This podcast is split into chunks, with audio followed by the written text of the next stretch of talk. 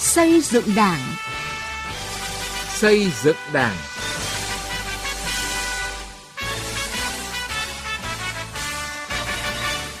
Thưa quý vị và các bạn, chương trình xây dựng Đảng hôm nay dành phần lớn thời lượng đề cập nội dung thực hiện quy chế chất vấn trong Đảng, những thành công, hạn chế và các giải pháp nâng cao hiệu quả hoạt động chất vấn trong Đảng hiện nay.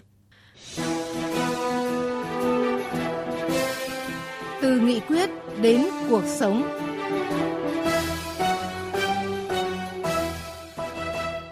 Thưa quý vị, thực hiện quy chế chất vấn trong Đảng được xác định là một giải pháp quan trọng để thực hành dân chủ, nâng cao năng lực lãnh đạo, cầm quyền và sức chiến đấu của Đảng. Thực tiễn thời gian qua cho thấy việc thực hiện quy chế này đã mang lại những kết quả thiết thực. Tuy nhiên, vẫn còn một số hạn chế bất cập cần sớm được khắc phục. Mời quý vị và các bạn cùng tìm hiểu vấn đề này qua bài viết của sĩ lý phóng viên Đài Tiếng Nói Việt Nam. Chất vấn và trả lời chất vấn trong Đảng là việc đảng viên hỏi và được trả lời về việc thực hiện chức năng, nhiệm vụ, quyền hạn của tổ chức Đảng hoặc chức trách, nhiệm vụ, tiêu chuẩn đảng viên, cấp ủy viên, trừ những vấn đề bí mật theo quy định của Đảng và Nhà nước. Mục đích yêu cầu của chất vấn và trả lời chất vấn là nhằm phát huy dân chủ, nâng cao trách nhiệm và năng lực lãnh đạo, sức chiến đấu của các tổ chức đảng và đảng viên, nhất là đảng viên giữ chức vụ lãnh đạo, quản lý, chất vấn góp phần ngăn chặn, phòng ngừa vi phạm trong thực hiện chức trách, nhiệm vụ được giao và giữ gìn phẩm chất đạo đức, lối sống của cán bộ, đảng viên, tăng cường sự đoàn kết thống nhất trong Đảng. Tiến sĩ Nguyễn Văn Hào, Học viện Chính trị khu vực 3 cho biết, hoạt động chất vấn trong Đảng là một trong những hình thức kiểm tra giám sát, góp phần kiểm soát quyền lực các tổ chức trong bộ máy của Đảng. Thực tế trong sinh hoạt, nhiều cấp ủy Đảng triển khai và bước đầu khẳng định hiệu quả, góp phần đổi mới phương thức lãnh đạo của Đảng, lề lối phong cách làm việc của cán bộ, đảng viên. Cho đến nay, chúng ta đã có quy chế về chất vấn, có hướng dẫn thực hiện chất vấn trong Đảng. Và trên thực tế thì đã có nơi đã triển khai và thực hiện quy chế chất vấn trong Đảng. Và bước đầu khẳng định là có hiệu quả, góp phần đổi mới lề lối phong cách, phương thức lãnh đạo của các cấp ủy Đảng.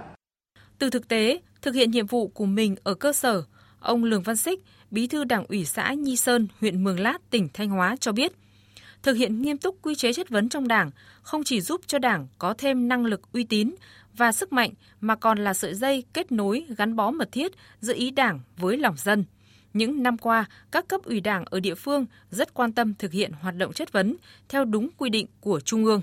Chất vấn nó hết sức quan trọng. À, nếu mà chúng ta không chất vấn, à, không có cái giải quyết à, kịp thời á, thì các cái công việc mà chúng ta triển khai thì nó cũng giống như là chúng ta triển khai mà chúng ta không kiểm tra, à, chúng ta không giám sát thì cái công việc mà chúng ta triển khai đó nó không biết là nó có hiệu quả không, không biết là có đi đến với người dân không. À, đảng ủy, chính quyền địa phương chúng tôi là triển khai nghiêm túc là các cái,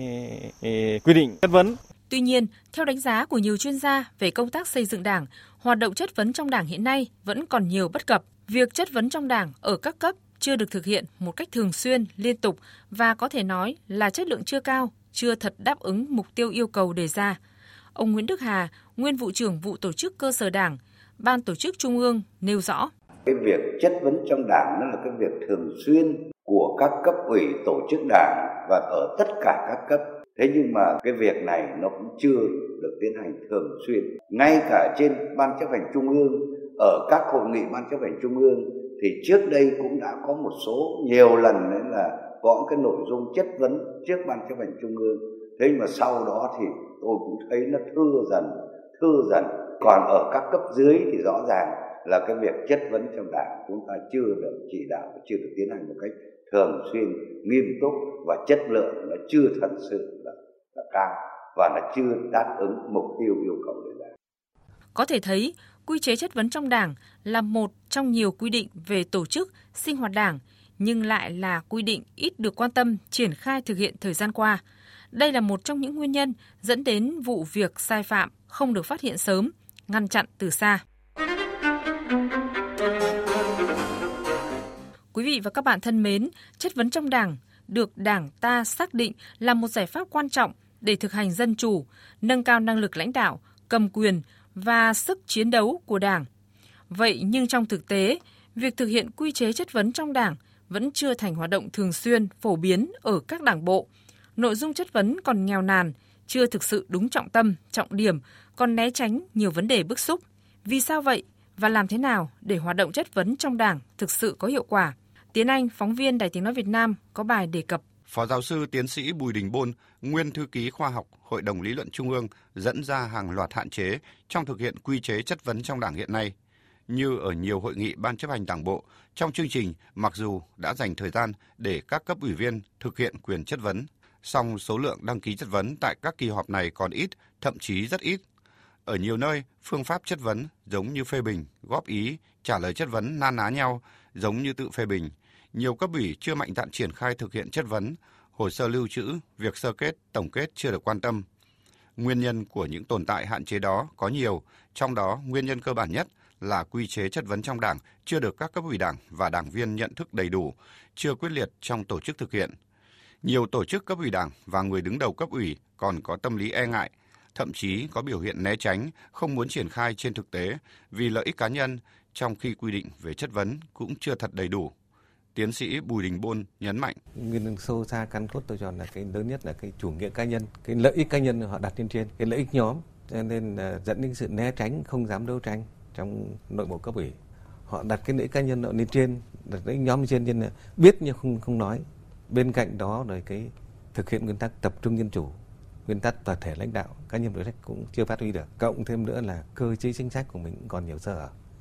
Còn ông Phạm Ngọc, nguyên trưởng phòng lý luận chính trị, Ban tuyên giáo Thành ủy Hà Nội thì cho rằng việc chất vấn trong Đảng chưa tốt bởi cả người đứng đầu cấp ủy lẫn các cấp ủy viên và đảng viên chưa thực sự nhận thức đầy đủ về vai trò, ý nghĩa của hoạt động này.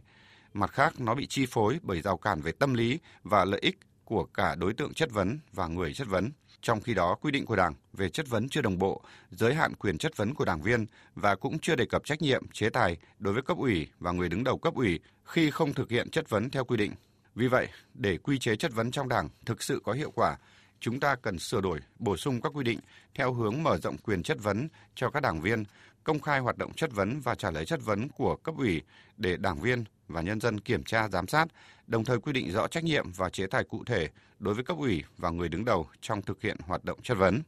Sửa đổi bổ sung các văn bản cho nó nó phù hợp, đúng không? Thống nhất là một. Cái thứ hai, có chế tài cụ thể là tổ chức kiểm tra giám sát việc thực hiện và phải có sơ kết tổng kết cái việc thực hiện cái quy, cái quy chế này như là các cái nghị quyết, các cái chỉ thị khác. Khi bàn về các giải pháp để hoạt động chất vấn trong Đảng đi vào thực chất trở thành sinh hoạt thường xuyên trong Đảng, Phó giáo sư tiến sĩ Lê Văn Cường, Phó viện trưởng Viện Xây dựng Đảng, Học viện Chính trị Quốc gia Hồ Chí Minh đề xuất nhiều giải pháp, trong đó có những giải pháp cơ bản. Đầu tiên là phải tuyên truyền làm rõ cái nhận thức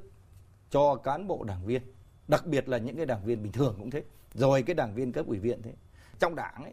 thì, thì một trong những cái biện pháp mà để phát huy dân chủ đó là phải công khai. Thì cái hoạt động chất vấn này cũng nên là gì ạ? Nên ấy là là có cái tính chất là mở rộng dân chủ theo cái hướng là công khai. Cũng là trừ cái lĩnh vực thuộc bí mật nhà nước thì trừ cái lĩnh vực bí mật không công khai được thì nên công khai ra để cho mọi người cùng nhau giải tỏa. Nên ví dụ như chẳng hạn như cái cách cách làm việc của cấp ủy lần này nó có vấn đề thế khi người ta hỏi và được hiểu và trả lời rõ ràng rồi mà thông tin ấy được công khai thì rõ ràng là nó giải tỏa không chỉ cho cái đảng viên đi chất vấn ấy mà còn giải tỏa cái bầu không khí của chi bộ cuối cùng ấy, theo tôi ấy, nêu gương cái người lãnh đạo rồi tập thể cấp ủy cũng phải nêu gương. Trong cấp ủy thực hiện quyền chất vấn như thế này này. Đấy, rồi để cho đảng viên cũng mở rộng ra để người ta thấy. Thì có lẽ là đấy là chúng ta mà làm tốt được như vậy. Thì tôi nghĩ rằng ấy là các cái quy chế quy định nói chung quy chế về chất vấn trong đảng nói riêng nó sẽ đi vào cuộc sống và đảng viên sẽ phát huy được cái vai trò. Để quy chế chất vấn trong đảng đi vào cuộc sống, bên cạnh việc tăng cường giáo dục nhận thức cho đảng viên, rất cần bổ sung sửa đổi quy chế xây dựng cơ chế để mọi đảng viên bình thường được thực hiện chất vấn tại các hội nghị của đảng theo quy định của điều lệ đảng. Bên cạnh đó, cần xây dựng thêm những quy định về chế độ, trách nhiệm xác định hệ thống chế tài xử lý vi phạm trong hoạt động chất vấn và trả lời chất vấn, như xây dựng quy trình chất vấn trong các hội nghị của Đảng, quy định chế tài cao nhất của chất vấn, trong đó nên bỏ phiếu tín nhiệm đối với tổ chức đảng, đảng viên trả lời chất vấn.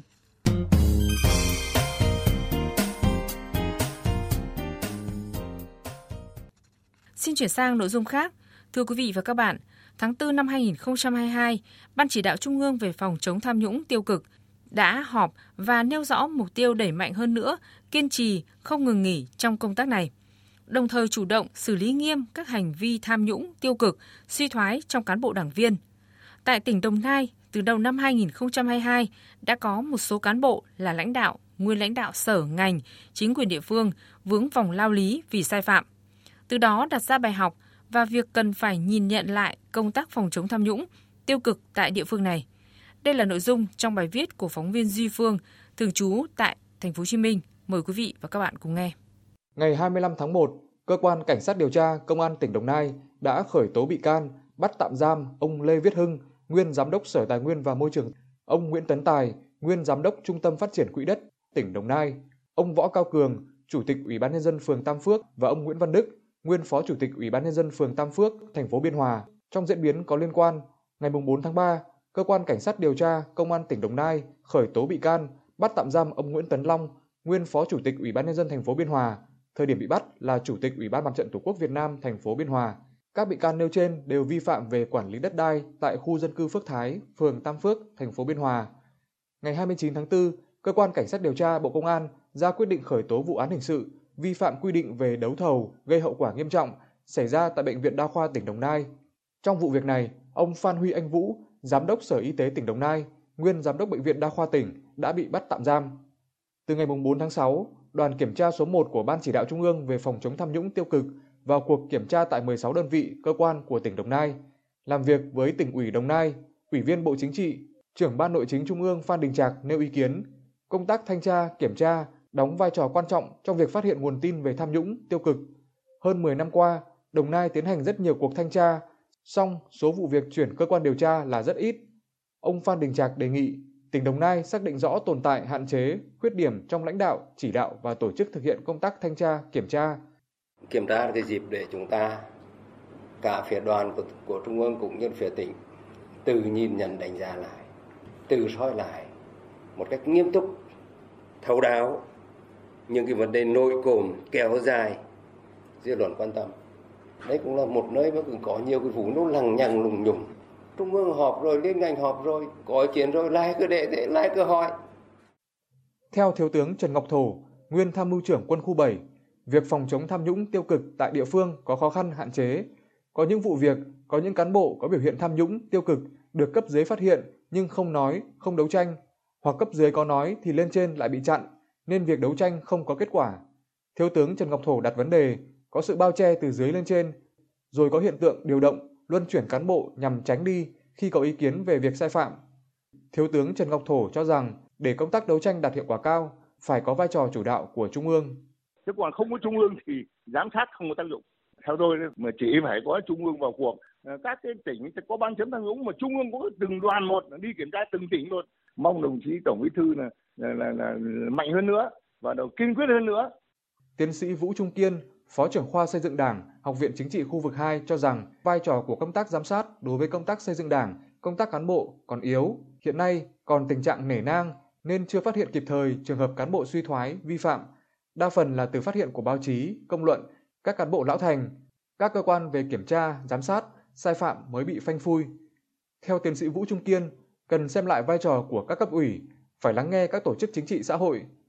Nói thêm về khó khăn khi người đứng đầu các tổ chức có chức năng giám sát như Hội đồng Nhân dân, Ủy ban Mặt trận Tổ quốc Việt Nam, đồng thời cũng nằm trong Ban Thường vụ tỉnh ủy, có thể dẫn đến nể nang, né tránh, tiến sĩ Vũ Trung Kiên cho rằng Tức là ông trong cấp ủy nhưng mà khi ông làm cái nhiệm vụ đấy thì ông đang ở cái vai khác. Ông phải nhắc nhớ rằng là ông đang, ví dụ ông là một đại biểu dân cử chẳng hạn, nhưng ông là một thường vụ của cấp ủy thì khi nào ông ở vai thường vụ thì ông phải làm tròn nhiệm vụ của vai thường vụ nhưng khi nào ông ở cái nhiệm vụ là đại biểu của dân hay là cái người đứng đầu của cơ quan dân cử thì ông phải làm tròn cái trách nhiệm của cơ quan dân cử. Mới đây, Ban Bí thư ban hành quy định về việc thành lập Ban chỉ đạo phòng chống tham nhũng tiêu cực cấp tỉnh. Để tổ chức này hoạt động thuận lợi, có hiệu quả cao, rất cần thiết có sự tham gia sâu của Trung ương trong việc kiểm tra, giám sát, đôn đốc, từ đó xử lý các vụ việc một cách kịp thời, nhanh chóng. Đến đây, thời lượng dành cho chương trình xây dựng Đảng hôm nay đã hết. Cảm ơn quý vị và các bạn đã chú ý theo dõi. Xin chào và hẹn gặp lại trong các chương trình sau.